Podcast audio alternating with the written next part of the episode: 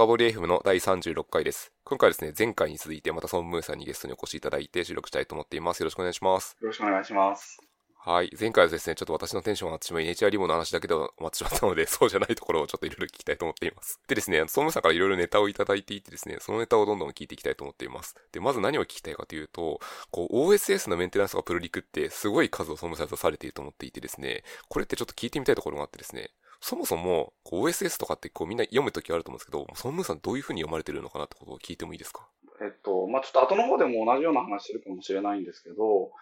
あんまり僕はその、真面目に OSS を読むみたいなことはしないというか、その読書会で読むみたいなことはあんまりしたことがなくて、やっぱりその、自分がこう、プロジェクトとかで使ってるものの中で、こう、なんかおかしいなっていう、そういう、なんか怪しい挙動を見つけたときに、こう、深掘りしていくみたいな。なんかそういったことをすることが多いですね。で、そうすると、あ、なんか、ちょっとここおかしいなとか、なんかそれでバグが無事見つかればプルリクエストを出しますし、で、なんかそういった時に、あ、ここの処理めちゃくちゃ面白いな、みたいなところがあって、まあ、なんか今日が乗れば芋づる式にもうちょっと読むとか、なんか大体そういう感じなので、こう、結構、こう、この、こいつを読んでやろうみたいな感じで読むよりかは、なんか大体そのプロダクトを開発する中で、なんかそのおかしな挙動とかよくわかんない挙動とかあとソース読んだ方が早いみたいなこともあるので、そういう時に読みに行くって感じですね。なるほど。じゃあ、例えば、そのあるライブラリとかを使っていて、基本的にその関数とかメソッドを読んだ時に、あ、これなんか変だなって思うのに気づくのがすごい多いと思うので、その関数から引っ張って芋づる式に下から上がっていくみたいな感じですか？そうですね。うん、わかりました。ありがとうございます。あとですね、その OSS って同じことを解決する多様なライブラリがいっぱいあると思っていてですね、こういう時ってなんかどう、皆さん選ぶのかなと思って、総務さんなりの意見も聞いてみたくてですね、選定するときってど、どうしますか？でも割とよく使われてる鉄板なものを使うとか、あとはまあやっぱりちょっと複数あったら、こう、まずやっぱメンテがアクティブかどうかっていうところを見ますよねっていうところと、ソースを読んでみて、まあ理解できそうかっていうところと、あと、えっ、ー、と、まあ作者が信頼できそうかとか、あとは、やっぱその、僕が結構特殊っていうか、個人的に大事にしてるポイントとしては、強調できそうかどうかっていうところですね。つまり、その、こっちがプルリクエストを送った時に、ちゃんと受け付けてもらえるかどうかとか、こっちの思想にマッチしてるかとか、えー、そういった、えー、ところを結構気にするようにしていて、まあなんかそういうことができれば、割とその、ちょっと機能追加とかをしたいときに、そっちにこう、プルリクエスト出して取り込んでもらえるし、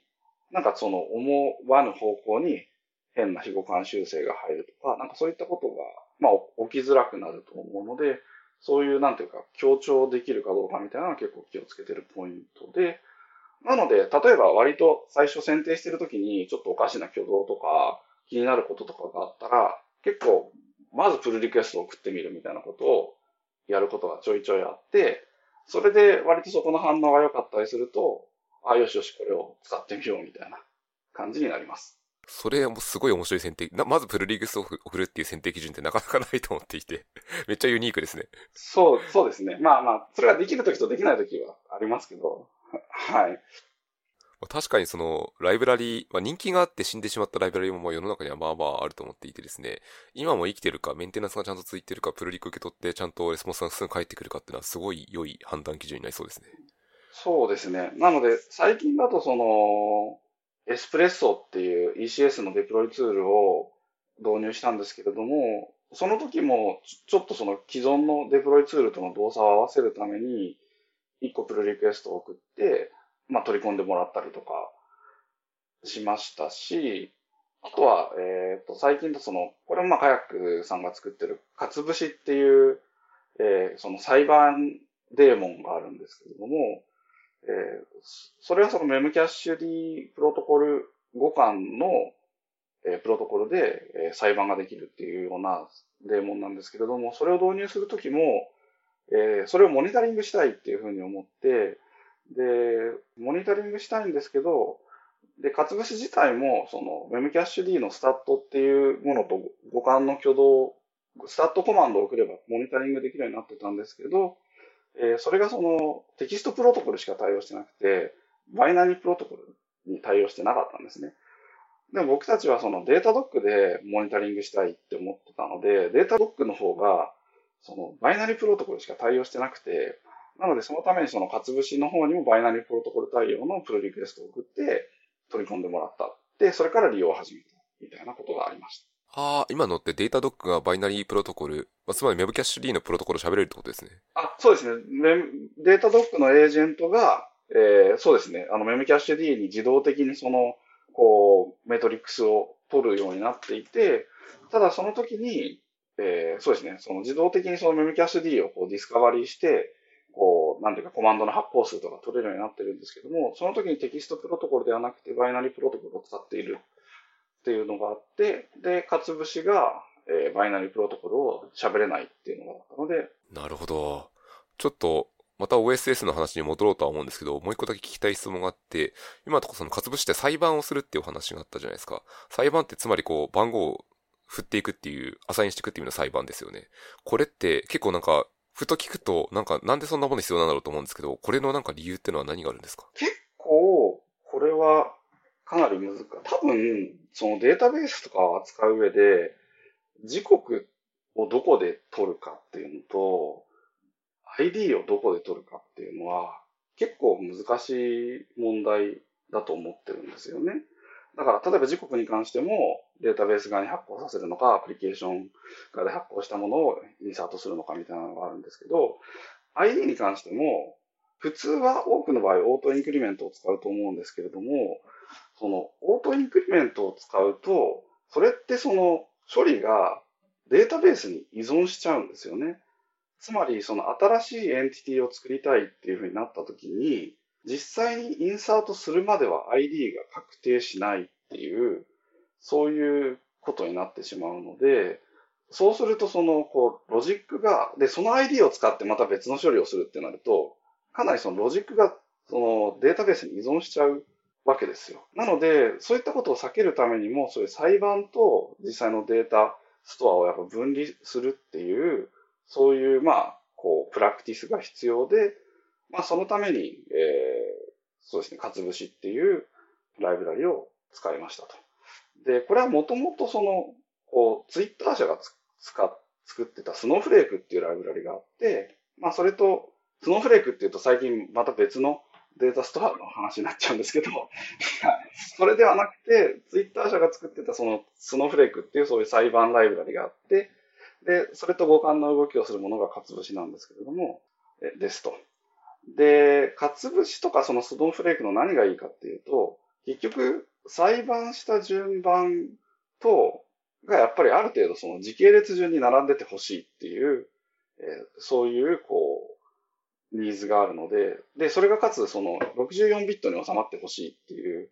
まあそういうこう要求があるんですね。データベースの ID に込めたいので。UUID とかだと128ビットになっちゃうんで。で、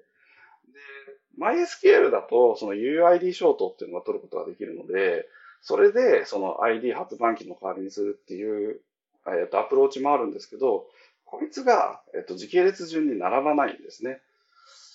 っていうのが問題があるので、そういう意味でちゃんとその独立した裁判機を提供して、かつ裁判順と時系列、時間の順に並ぶっていう、まあそういうのがちゃんとするっていうところが、まあ要求を満たすものとして、そういうかつぶしっていうツールがあったので、それを使っています。なるほど。よくわかりました。ありがとうございます。ちょっとその、今、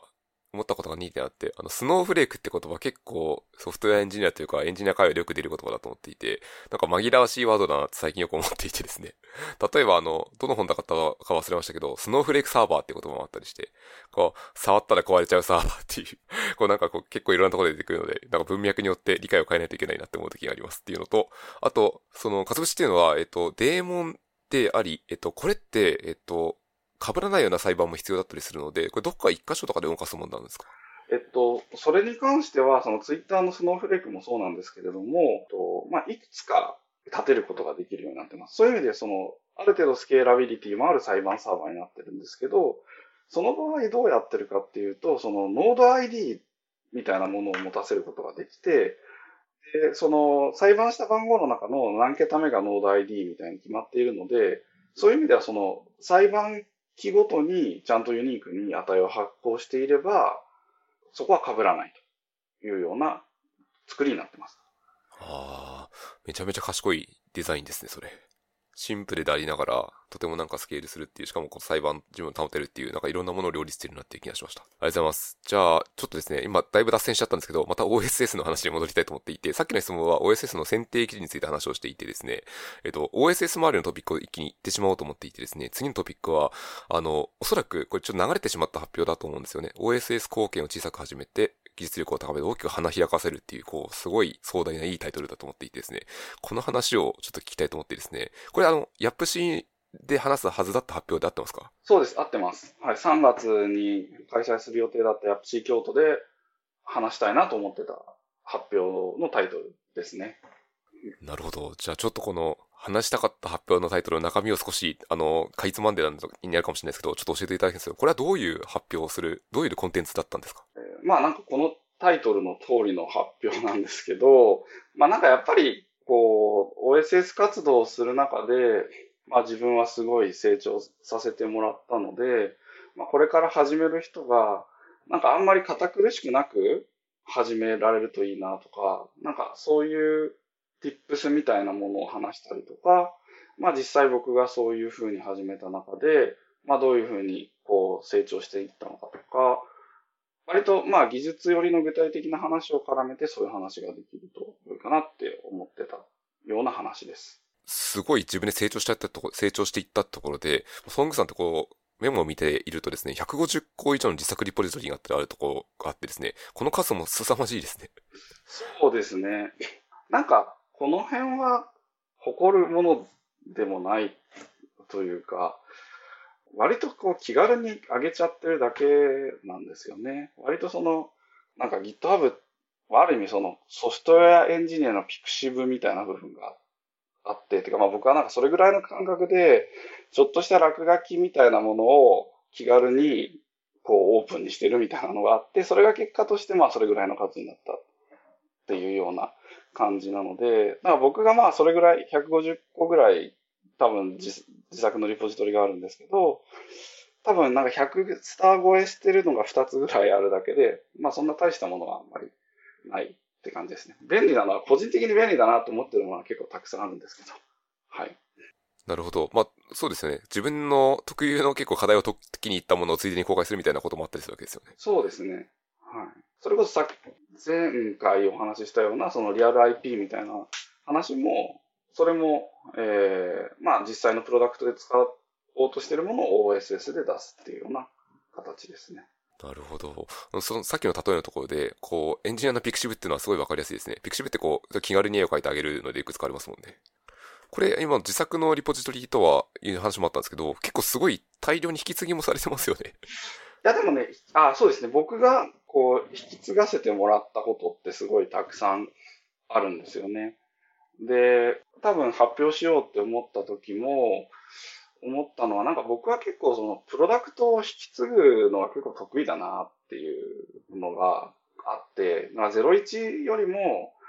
そのやっぱ一重とかの方が、まあ得意だなっていうふうになんとなくこう自覚した瞬間があるんですよ。で、でもまあ01をやりたくないわけじゃないし、だからこそその01できる人へのその憧れとかリスペクトがあって、まあだからそういう意味でもいいものをたくさん引き継がせてもらってきたなっていうふうにこう思ってるんですよ。で、その、例えば前職では巻かれるっていう SARS のプロダクトマネージャーをやってたんですけど、それももともとは、その、ハテナの前の CT の S 田中さんっていう人から引き継がせてもらったものですし、現職のネイチャーリモに関しても、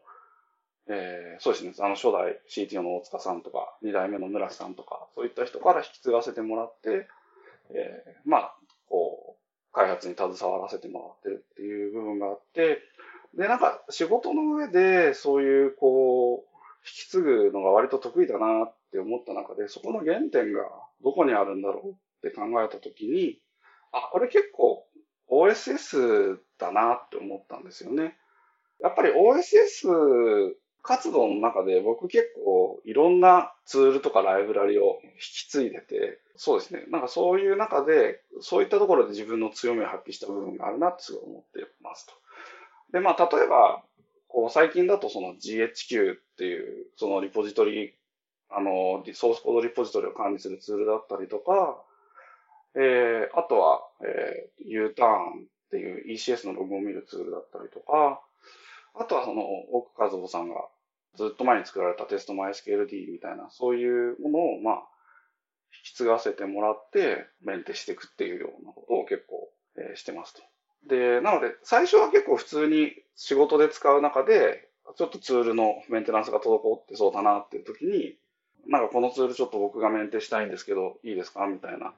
感じで、なんかちょっともらったりしてたんですけど、結構最近は割と面白がってって言うとちょっと言いなんかちょっと言い過ぎですけど、意識してもらえるものはもらうようにしてます。今のところでちょっとすごい面白いなと思ったところがあってですね、あの、引き継ぎさせてもらっていいですか的なことは自分から提言していくんですね。あ、そうですね。まあでもそれも、あ、それいいポイントで、多分自分にある程度自信がついてくるとそういうことが言えるようになってきて、なんか最初の頃は、やっぱりプルリクエスト、なんかあるライブラリに対してプルリクエストたくさん送ってると、もうなんかコミット権あげるから、あとはよろしくみたいな、そういう感じになることがやっぱ最初の頃は多かったですね。で、だんだんと、やっぱりここのツール、このリポジトリなんか作ったはいいものの、結構今メンテナンスに苦労しそうしてそうだなとか、そういう雰囲気を察すると、なんかちょっと引き継ぎましょうかみたいなことを自分から言うことも増えてくるようになりました。なるほど。それあれですね。このポッドキャストって結構若手、例えば20代ぐらいのエンジニアの方も聞いてくださっているので、なんかその自分の生きていく指針のアイデアとしてすごい良さそうな今考え方ですね。うん、そうですね。これちなみにその大量に引き継いでいる場合って、それなりにこう異臭とかも登録されていくじゃないですか。はい、はい。そういうのって、例えばこの GitHub のこの通知とかを見つつ、あの必要に応じて、まあ、ちょいちょいプライベートの時間とか含めて処理していくみたいなことをやるんですか？あ、おっしゃる通りですね。なんか、幸いなんかトラブルみたいになったことはなくて、割とすごいいい思いをさせてもらってるなって思ってます。なんか割とその、めちゃくちゃ有名なプロダクトがあるわけでもないし、なんかすごい巨大なプロダクトのメンテナンスをしてるわけでもないので、まあ例えば GHQ とかが多分かなり一番大きいと思うんですけど、多分2000スターぐらい、1800スターぐらいっていうのかな。ですけど、別にツールとしてはシンプルなツールなので、そんなになんか、まあ燃えることもないっていう感じで、そうですね。っていうところと、とはまあ、ちょっとさばききれなくて困っちゃう時もあるんですけど、あんまり気にしすぎないようにしてるっていうのと、まあやっぱりそういうのがあるから逆に、こう、なんか行動を書く、プライベートで行動を書くきっかけにもなるのでいいなって思ってます。なるほど。これちょっと単純というかシンプルに興味、興味な質問なんですけども、OSS を引き継いでどう成長したと思いますか？ああ、そうですね。なんかまあ、一個一個はなんか僕これ出る前にちょっと数えたんですけど、なんか僕800個ぐらい、その自分以外のないプルリクエストをパブリックで送ってるんですよね。いや、これは結構、すごいなと思って。まあ、10... すごいですね。すごいですね。まあ、なんか、そういう小さい積み重ねの中で、こう、いろいろ、ちょっとずつ成長してきたりとか、まあなんかやっぱりその海外の人とやりとりするのも、あんまり怖くなくなっていくとか、なんか自分の本当ひどい英語でも頑張って伝えるとか、向こうもコードで会話できるので結構優しく、なんか対話できるとか、なんかそういうやっぱな、慣れみたいなところで、だいぶそういう自分の中のやっぱりこう心の壁みたいなものがどんどん取り払われていく中で、それがやっぱ成長にもなったな、みたいには思ってますっていうところと、あとやっぱり引き継ぐと、すごい良い点としては、こういろんな流儀を知ることができるので、なんか、ああじゃあそれでやってみようみたいな、こういう書き方もあるんだとか、あとはその最近その U ターンっていうツールを引き継いだときは、それってそのツールのリリースプロセスに Go リリーサーっていうのを使ってたんですけど、なんかそれ僕使ったことなかったんで、なんかそれ使ってみて、あ、これこういう感じなんだ、みたいなことを知ることができて、まあそれやっぱ新しい発見の機会にもすごく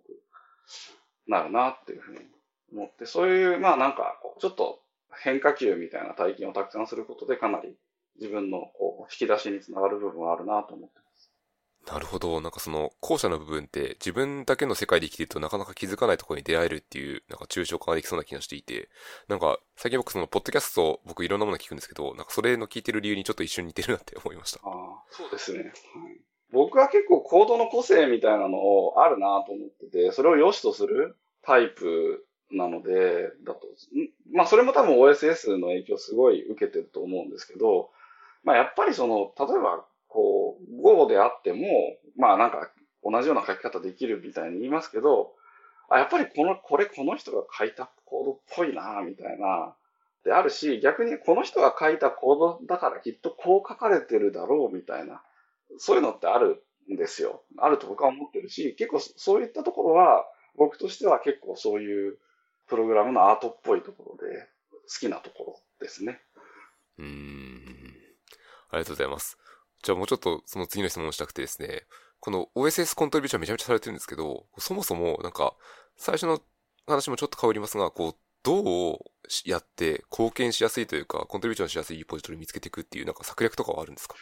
これは、そうですね、テクニカルな話をすると、やっぱりそのソースにアクセスしやすくするっていうことと、即座にプルリクエストを送れるかっていう、そういうところが重要かなと思っていて、やっぱそこでこう役に立つのが僕が今積極的にメンテナンスしてるその GHQ っていうツールなんですけれども、えー、まあこれを使えばなんかこういろんなこの依存ライブラリとかそういったものの取得を、えー、すぐ行うことができるし、すぐその移動とかもできるので、怪しい挙動とかを見つけたら、まあそのこう依存ライブラリのリポジトリにこうローカルで移動して、それの Git ログとかを見ながら、こういろいろこう掴んでいくっていうような。えー、で、それでなんか不具合とか、なんかおかしな点とか見つけたら、もうそのリポジトリをフォークして、そのままプルリクエストを送っちゃえばいいので、まあそういうなんか、なんていうか手元の環境をそうしやすいように整えておくっていうのはすごい大事なことかなっていうふうに思います。で、あともう一点として大事なのはやっぱこう最新のバージョンを使うっていうことがあって、えー、というのも、あの、なんかバグを見つけたと思ったら、最新では治ってるってことは結構あるんですよね。うん、なので、なんか、こう、そういう意味ではやっぱ、こう、なるべくその、こう、ライブラリや最新のバージョンを使うように、自分のプロジェクトの中でも追随していって、あ、なんかこれおかしいなって気づいた時にすぐコントリビュートできるようにしておくっていうのが大事だし、まあそっちの方がなんか結果的に変なバグに悩まされることも実は少ないんじゃないかなとも思ってます。なるほど。ちょっと、えっと、OSS の話から一瞬脱線するんですけど、その最新のバージョンを使うっていう観点だと、こう、ご自身のこう、商用でやってるプロダクションのプロダクトとかに関しても、基本的にはこう、定期的にバージョンを上げるっていう作業が、こう、タスクとして組み込まれてるみたいなイメージですか？あ、そうですね。と、というかですね、それをやっぱちゃんとやりたいなと思って、えー、なんか、なんですけど、最近だとそのリノベートっていう、とかディペンダボットっていうすごい便利なツールがあって、まあ、最、その、最近だとリノベートっていうのを使ってるんですけど、で、そいつと連携しておけば、なんかそのプロジェクト内で使ってるそのライブラリがこれ更新されましたよっていうのがプルリクエストの形で上がってくるので、で、まあそれのテストが通って、サブンと確認して、マージするみたいなことをしています。うん、なるほど。そこに関しても、こう、比較的もうすぐに追従できるように、環境を整えていくのはすごい大事そうですね。そうですね。はい。いや、なんかその、最新版を使うっていうところで、なんか僕の同僚がですね、なんか、名言でわけなんですけど、なんか男は黙って最新版って言っててですね。すごいなんか強い生き方でいいなと思ったので、そういう仕組みも、環境も整えてですね、追従していくとこなんかすごいいいアプローチですね。そうですね。そうしないとなんかやっぱりその、死後間変更があった時に、なんかあ動かしづらくなっちゃいますからね。最新を使い続けるのが大事で、まあなんか、まあ本当にそれができないのであればもう使うのをやめた方が場合によってはいいかもしれないとも思います。逆にやっぱ、あの、ライブラリの方がやっぱ非互換変更入りまくるようなやつだったら逆にもうついていけんわっていうふうにやめちゃうこともやっぱ普通に基準としてはあると思うので、まあそういう意味でもちゃんと、そういう意味でもやっぱ強調できるものを採用するっていうのはすごい大事なポイントかなって思います。うん。これ今すごいです。ちょっと開発プロセスの話ですけど、こう息を吸うように、非互換っていうかそのなんだろうな、バージョン上げるっていうのは、組み込まれてるっていうのは、自分のチームの開発指針とかプロセスを策定していく上ですごくこう忘れちゃいけない観点だなって気がしますね。そうですね。でもなんかそれは本当昔からちゃんとやりたいなって思ってたんですけど、なかなかできないなとも思ってたんですが、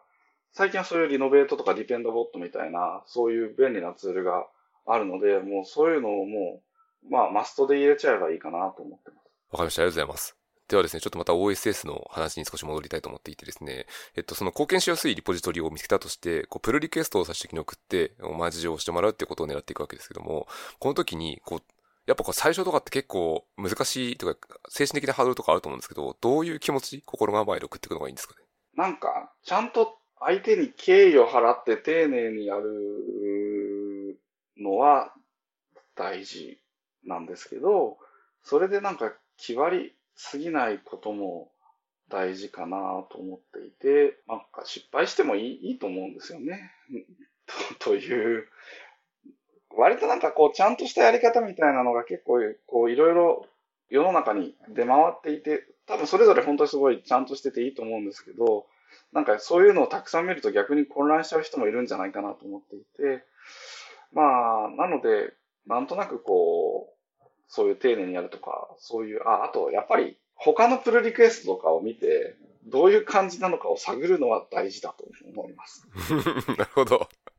最初はじゃあ結構送る前にいろいろ見られるわけですね。そうですね。とか、やっぱりその、やっぱこう機能追加とかだったりすると、まず異臭を検索して似たようなプロポーザルが出てたりしないかとか、なんか見た、その以前それがリジェクトされてないかみたいなところとかは、まあ見るようにはしてますね。で、あ、じゃあ、なんかこの人はこういうことやりたくないんだな、みたいなのが思ったら諦めたりとか、なんかそういうのはあります。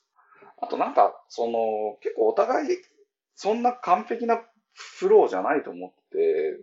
その、まあ、ほとんどの人が趣味、趣味っていうか、その、本業があって、その、まあ、それをサポフォローする形で OSS やってると思ってるので、まあ、もちろんだから失礼のない形でやるのは大事なんですけど、なんか、向こうに失礼っていうか、放置されることもめっちゃあるんですよね。なるほど。で、なんか、それもあんま気にしなくていいみたいなのはあるかなと思ってるのと、放置された時は結構しつこくつついていいとも思ってます。じゃあ、プルリクのコメント欄でバンバンメンションするみたいなイメージですか、ああ、そうですね。はい。なるほど。じゃあ、ちょっと、まあ、気張らずに敬意を払い、かつ、その、もしかしたら見られてないかもなっていう、ちょっと寛大な心を持ってプルリク投げるぐらいの気持ちでいいって感じですね。そうですね。はい。わかりました。ありがとうございます。きっとこう、若手のエンジニアで OSS コントリビューションしたいっていう、こうなんだろうな、情熱を持ってる人は多いと思うので、この辺のことを参考に投げてみるととても良さそうですね。そうですね。まあ、まず、まあ、なんか、うん、送ってみるのがいいと思います。怖くなさそうなところに。まあ失敗は、失敗はするんだよ。絶対。そうですよね。はい、それから、その、それの積み重ねで、なんか自分自身もすごい成長するわけですしね。ありがとうございます。じゃあ、あとですね、もう一個、えっ、ー、と、最後にこうメモというか聞いてみたかったポイントとしてですね、その、OSS をこう他者に引き継ぐことの考えはっていう質問があってですね、これはなんかどういうものがありますか？ああ、なんか、まあ、割と考え、まあ考えがあったんですよね、僕としてもっていう。こう、まあなんか最初もの方にもちょっと話しましたけど、なんか、あるリポジトリ、ライブラに対してプルリクをこう、送りまくってると、なんか突然向こうの人がこう、You have commit bits とか送ってきて、もうお前はコミット権持ってるから吉野にしてくれみたいな、なんかそう、そういう、こう、やりとりがあって、でもなんかそういうのってすごくこう、嬉しか、僕としてもすごい嬉しかったんです。そういう体験をすることが。そういうなんか信頼されたりしたっていう、そういう感じ。なんか、だから結構僕としてはそういうこう、引き継がせてもらうっていうことが結構嬉しい体験で、で、しかもそういう、こう、すごい人たちが作ったものを、なんか、すごいメンテナンスさせてもらえるってことはすごいこう嬉しいなって思ってたんですけど、だからその逆の立場になった時に、いや、なんか、ああ、なんかちょっとこう、あ僕もちょっとはそういうことできるようになったんだな、みたいな、そういう考えがにふけるみたいな、そういう感じです。うん。これなんかすげえ、なんかエモくていいですね、この話は。なるほど。これ、あの、あれですね、その自分がこのコミットビットを持つって時もありますし、こう他者に与える時もすごいなんかいい影響がありますね。そうですね。うん、やっぱりなんか、こう OSS って一番必要な人がメンテナンスするのがいいと思うんで、まあ、あの、中規模ぐらいのやつとかだったら、そういう人にやっぱ好きなようにやってもらうのが一番いいよなって思ってます。わかりました。ありがとうございます。ちょっと OSS の話をいっぱい聞かせていただいたので、これもまた結構一いい収録時間になりそうだと思うので、もうちょっとだけはですね、あの別の観点で、ちょっと違う観点の質問を少ししたいと思っていてですね、えっと何かというと、こう、そもそもって今 CTO をされてるじゃないですか。CTO ってなんかこう、人によってなんか役割が全然違うような気もしていてですね、もうソンムーさんなりのこう CTO の役割ってどういうものかっていうのを、ちょっと全然さっきと違う観点の質問なんですけど、これも聞いてもいいですか？そうですね。経営者であるっていうのは間違いないんですけど、やっぱ僕たちのそれこそ5人とかしかソフトウェアエンジニアがいないみたいなフェーズだと、やっぱりそのプロダクトセントリックであるっていうとこがすごく大事なポイントだし、自分でも手を動かすっていう、なんか、そういうのが、まずできて、その上で全体を見るみたいなことができることが、まあ、やっぱ大事なことかなっていうふうには思ってます。そうですね。あとなんか、まあ、ぶっちゃけた話をすると、まあ、やっぱりある程度その広告塔みたいな部分もあると思っているので、やっぱそういう中でちゃんとその技術的な発信だったりとか、ちょっと組織的な発信をすることで、やその会社としてその魅力を感じてもらって、それでまあやっぱその来ていただく人を増やすっていうことも、えー、まあやっぱりこう、かんやっていきたいなっていうふうに思ってます。で、あとはまあやっぱりその技術、まあ選定とか、まあなんか技術に責任を持つみたいなところも必要だと思うんですけど、割とそのあたりはもう今いるメンバーそれぞれが、こう、なんかこれでやる、これでやりたいとか、そういった感じでやるので、あんまりなんかそういったところに関しては僕は、まあなんかどういったことやってるってことがなんとなく分かれば良いって思っていて、そこでなんかあんまり、こう、なんていうか、こうテックリードみたいな感じで引っ張っていくみたいなことは、僕はあんまりしてないです。ありがとうございます。ちょっと2点ほど今の質問があって、最初の方にあった、このプロダクトセントリックって具体的にこうどういうところを意識されますか？なんかやっぱりこういうマネジメントポジションについちゃうと、すごい組織寄りのことやりたくなっちゃうんですよね。なんかし、なんかこういうフェーズのスタートアップだとまだ整えないといけないところももちろんたくさんあるし、だからそっちもちゃんとやっていかないといけないのは確かなんですけど、でもまあ何よりもやっぱ大事なプロダクトで、こう、そこでやっぱお金を稼いでいかなきゃいけないので、やっぱそっちをまずは優先させるっていう、そういう意識をしっかり持っておくっていうことと、えー、なのでやっぱり自分もその手を動かすっていうところを大事にしたいなっていうふうに、これはなんかそういう意味では僕が肝に銘じてる部分ですね。あともう一点聞きたいところとしては、その先ほどの回答で二つ目でおっしゃられたところで、やっぱこう、ちょっと広告塔になる部分っていうところがあったと思うんですけども、これは、えっと、もう具体的に何やるかっていうと、やっぱりここ大きめのイベントに登壇するとか、ちょっとこう、いい感じの記事を書くとか、そういうことをされるってイメージですか？そうですね。はい。そういうこととかですね。あとまあ、ツイッターで発信したりとか、そういうことですね。で、まあ、それでまあ採用活動とかして、まあそういった中でもちゃんと僕がまず出て行って、いろんなエンジニアの方とお話しさせていただくとか、まあなんかそういった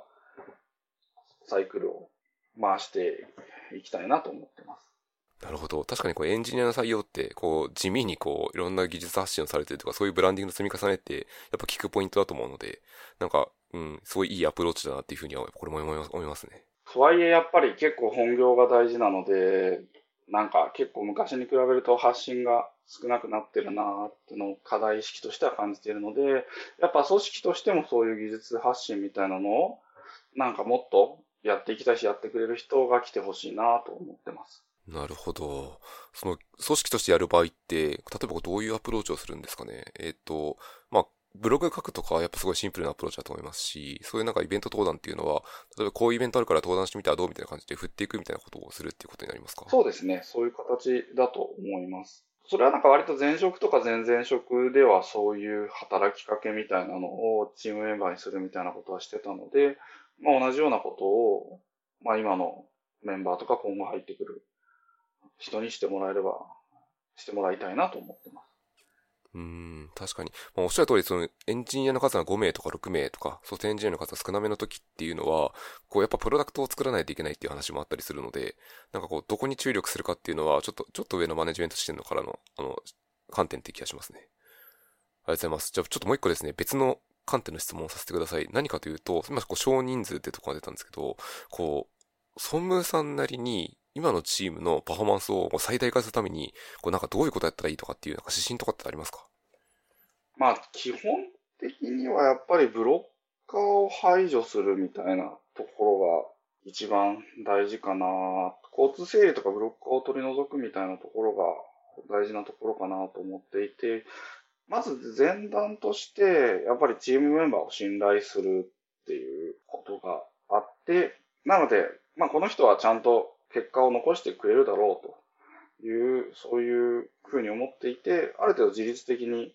こう動いてくれるっていうことを、えー、まあ期待してるし、信頼してるというところがあって、その上で、えっ、ー、と、やるべきことは、僕はまあある程度全体像を把握した上で、ロードマップイメージみたいなのを、その開発メンバーに共有したりとか、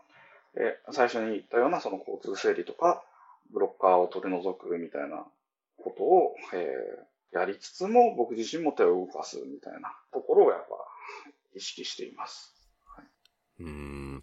あの、もし可能であればで構わないんですけど、ブロッカーって例えばどういうものがあるんですか？なんかやっぱりそのいろんな、こう、要求が、あれやってほしい、これやってほしいってある中で、じゃあこれを先にやりましょうとか、これはちょっと後回しにしましょうとか、なんか、うん、なんかそう、そういう話を、まあ、まあ、社長としたりとか、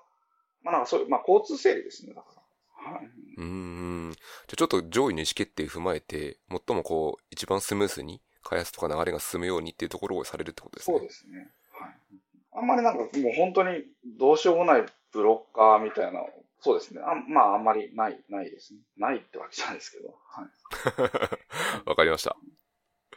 とうございます。あとちょっとですね、メモに書かれているところで、あと聞いてみたかったのは、この、えっと、書かれているのがね、スタートアップマニフェストってこれは何ですか？あ、これはなんか単に僕がブログを以前書いた、そういうアジャイルマニフェストのオマージュでそういうのをブログに書いたことがあるっていう感じですね。なるほど。これちょっと面白いので、えっと、これちょっと時間的に厳しくなっちゃうので、えっと、リンク貼っとくので、ぜひ、こう、気になった方は見ていただけると、確かにこれアジャイルマニフェストと同じを作り出されてますね。そうですね。完全にその、なんか両方大事だけどこっちを優先したいっていう、そういう、こう、のをなんか、こう意識して書きましたね。だからここにも、その組織よりもプロダクトを、みたいな、そういうことを書いてますね。なるほど。じゃあ、先ほどいろいろお話しした観点も、これはこう、言語化されて載ってるのはちょっと見えますね。わかりました。ありがとうございます。これはちょっとぜひ皆さん面白いと思うので見ていただけるとありがたいと思います。というところですね、えっと、収録かなり長くなってしまったので、えっとですね、そろそろ終わりに行きたいと思うんですけど、えっと、まだこう、話し足りないトピックとか、総務さんとか何かあったりしますか？そうですね。なんかやっぱり、ちょっと OSS の話に戻るんですけど、こう発明家っぽい人にすごい僕はすごいお世話になったなって思ってて、なんかどんどん新しいものを生み出す人たちが世の中にはたくさんいて、ただなんかこう、メンだからこそメンテナンスが滞ってしまうこともすごいあって、そういう秋っぽい発明家みたいな人がこう出すものを、なんか僕が引き継がせてもらうことで、僕はすごいこう、いろんな刺激を受けたなっていうところがあって、なんか、そうですね。そこが、そのヤプシーの話でもすごく話したかったポイントです。はい。その、発明家の方って何が特徴かというと、その0から1を生み出すってことは、その0で多分課題を発見されてるんですよね。その気づけてるのはすごいんですかね？すごいですね。うん。し、なんかやっぱりこう、やっぱりそのこう、宮本茂の言葉でそのこう、アイデアとは複数の問題をいっぺんに解決するものであるみたいな。そういう、まあなんか有名な、まあ僕の好きな言葉があるんですけど、なんかやっぱり、こう、いいライブラリとかいいツールって、なんかそういう、こう、ことができてるなってすごい思うんですよね。だからその課題があって、まあ、それをなんかすごい思いもやらない方法だったり、なんかこれができると、これとこれも解決するね、みたいな、そういう、こう、ことができてるみたいなところが、やっぱりこう、色、そういう発明家みたいな人のすごいポイントだなって、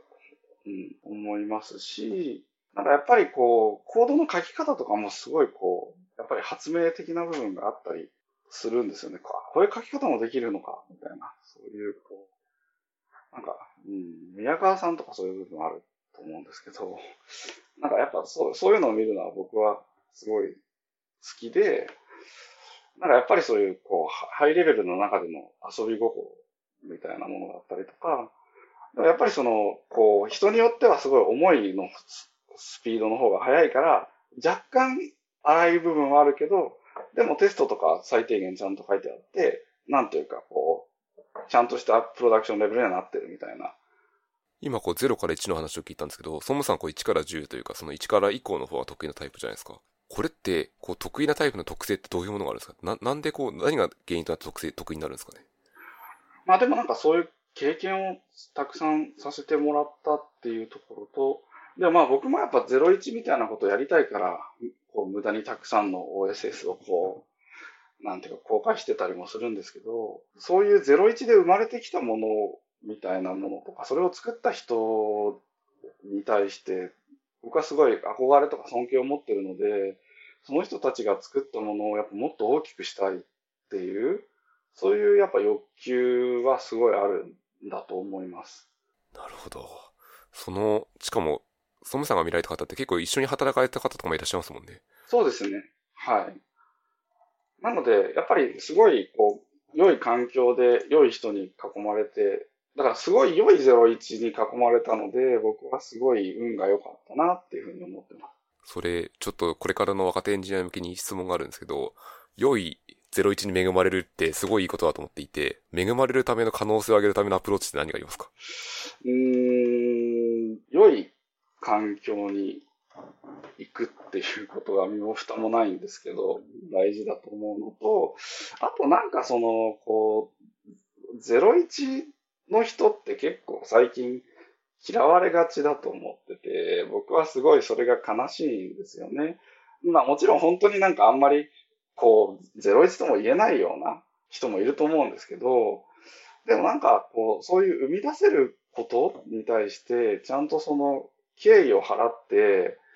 なんかちゃんとコミュニケーションを取っていけば、なんか例えばなんかここがすごい負債に見えるし、ここすごいいけてないと思うんですけど、みたいな話を、まあちゃんと、まあそういう言い方じゃなくて、それを作った人と話すと、いや、そこはこういう意図があってこうしたとか、本当はこここうしたかったんだけど、こうなっちゃってるんだよねとか、そういう話を引き出せるので、そうすると、なんかそのこう、なんていうか、なんかヘイトがお互い嫌いあって終わっちゃうみたいなことはないっていうか、やっぱそこでやっぱりこう、次のステージにこう、プロダクトがいける部分があると思うんですよね。だからそう、そういう、なんか、いいものに対してリスペクト、敬意を払えるかとか、ちゃんと、なんか本当にこれ直感でダメだなって思ったものに対して、いや、そうじゃないかもしれないみたいな、と思ってちゃんと対話するとか、なんかそういったことも大事なのかなと思います。なるほど。今の会話すごいいいですね。あの、本当はこうしたかったんだけど、こうしちゃったんだよね、みたいな話を引き出せると、あ、じゃあもっとこうしたら良くなりますね、みたいな、こう、すごい建設的な会話になりますね。そうですね。うんなんか、これはもう本当、クソコードだってなって、もうこれは本当ひどいな、みたいなところでもうなんてコミュニケーションウィンドを閉じちゃうと、もう本当にクソコードになっちゃうっていうか、なんか、もう、そういう部分はあるなと思います。わかりました。ありがとうございます。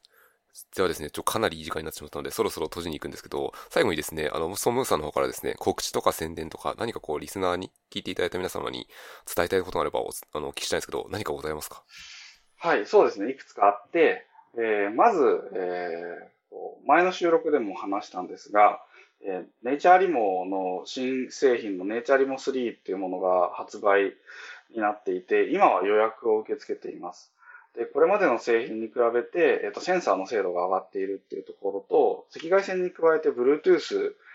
での、えー、操作機能も、えー、加わっているので、モーニングプラスっていうそのカーテンを開け閉めできるようなデバイスとの連携もできるようになってます。ので、ぜひこれは、えっ、ー、と、お買い求めくださいと。で、そうですね。その弊社、ネイチャー、その、このエピソードでもお話したように、ソフトウェアエンジニアが、まあ、全然足りてないので、まあ、システム的には結構僕がてこ入れして今安定してるんですけれども、やりたいことっていうのはすごくたくさんあって、まあ、かつそれぞれすごい面白いテーマだと思っているので、ぜひ、こう、そうですね、えっ、ー、と、SRE の方と、えっ、ー、と、バックエンド、Go で書いたバックエンドエンジニアと、あと React Native でアプリを作ってたりとか、え C で組み込みやってたりとかするので、えー、そういったエンジニアの方を募集しています。ので、よろしくお願いします。というのと、あともう一個個人的な宣伝なんですけど、この話でも、えー、ちょっと宣伝した GHQ っていうコマンドラインツールがあるんですけど、まあ、これをぜひ使っていただきたいのと、で、これのその使い方を書いた GHQ ハンドブックっていうものがあるんですけれども、これをまあ、えっ、と、5ドルぐらいで売っているので、まあ、ぜひお買い求めいただけると嬉しいですと。で、まあ、ただ、これはあの、実はソースコードのマークダウンは全部 GitHub 上で公開されてるので、まあ、それを読んでいただく感じでも大丈夫ですと。はい。そういうような感じです。はい。長くなりましたが以上です。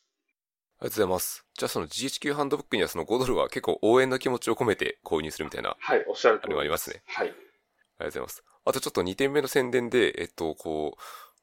いろんな人材を募集してますって話だったんですけど、これどういう人に来てほしいとか、どういう人が働きたいっていうのはあったりしますか？そうですね。やっぱり、こう、プロダクトを良くするために、えー、なんかそういう境界を、また、あの、境界なく、こう、必要なことをやれる人っていうのを、こう、今すごい募集してます。そうですね。まあ、どちらかっていうと、やっぱ自分でこう、問題を発見して解決していくっていうような、まあ、やっぱりこう、今のフェーズのスタートアップなので、結構その、こう、相手に求めてしまうっていう部分があるんですけど、まあ、そういう結構、ある意味、ごちゃっとしたカオスな状況ですけど、まあ、そこをこう乗りこなせば結構自分で会社とかプロダクトに影響を及ぼせる部分も大きいので、なんかそういったところをこう楽しんであの、来てもらえるような人を募集しています。わかりました。ありがとうございます。ではですね、えっと、そろそろ収録を終わりにしたいと思っていて、最後に宣伝をすると、このポッドキャストはハッシュの深掘りというものでフィードバックを集してますので、前編後編含めて何かこう物申したいものとか、何かいいフィードバックがあればですね、気軽にコメント書いていただけると大変ありがたいと思ってます。ということで、えっと、この回を終わりにしたいと思います。そもさんどうもありがとうございました。ありがとうございました。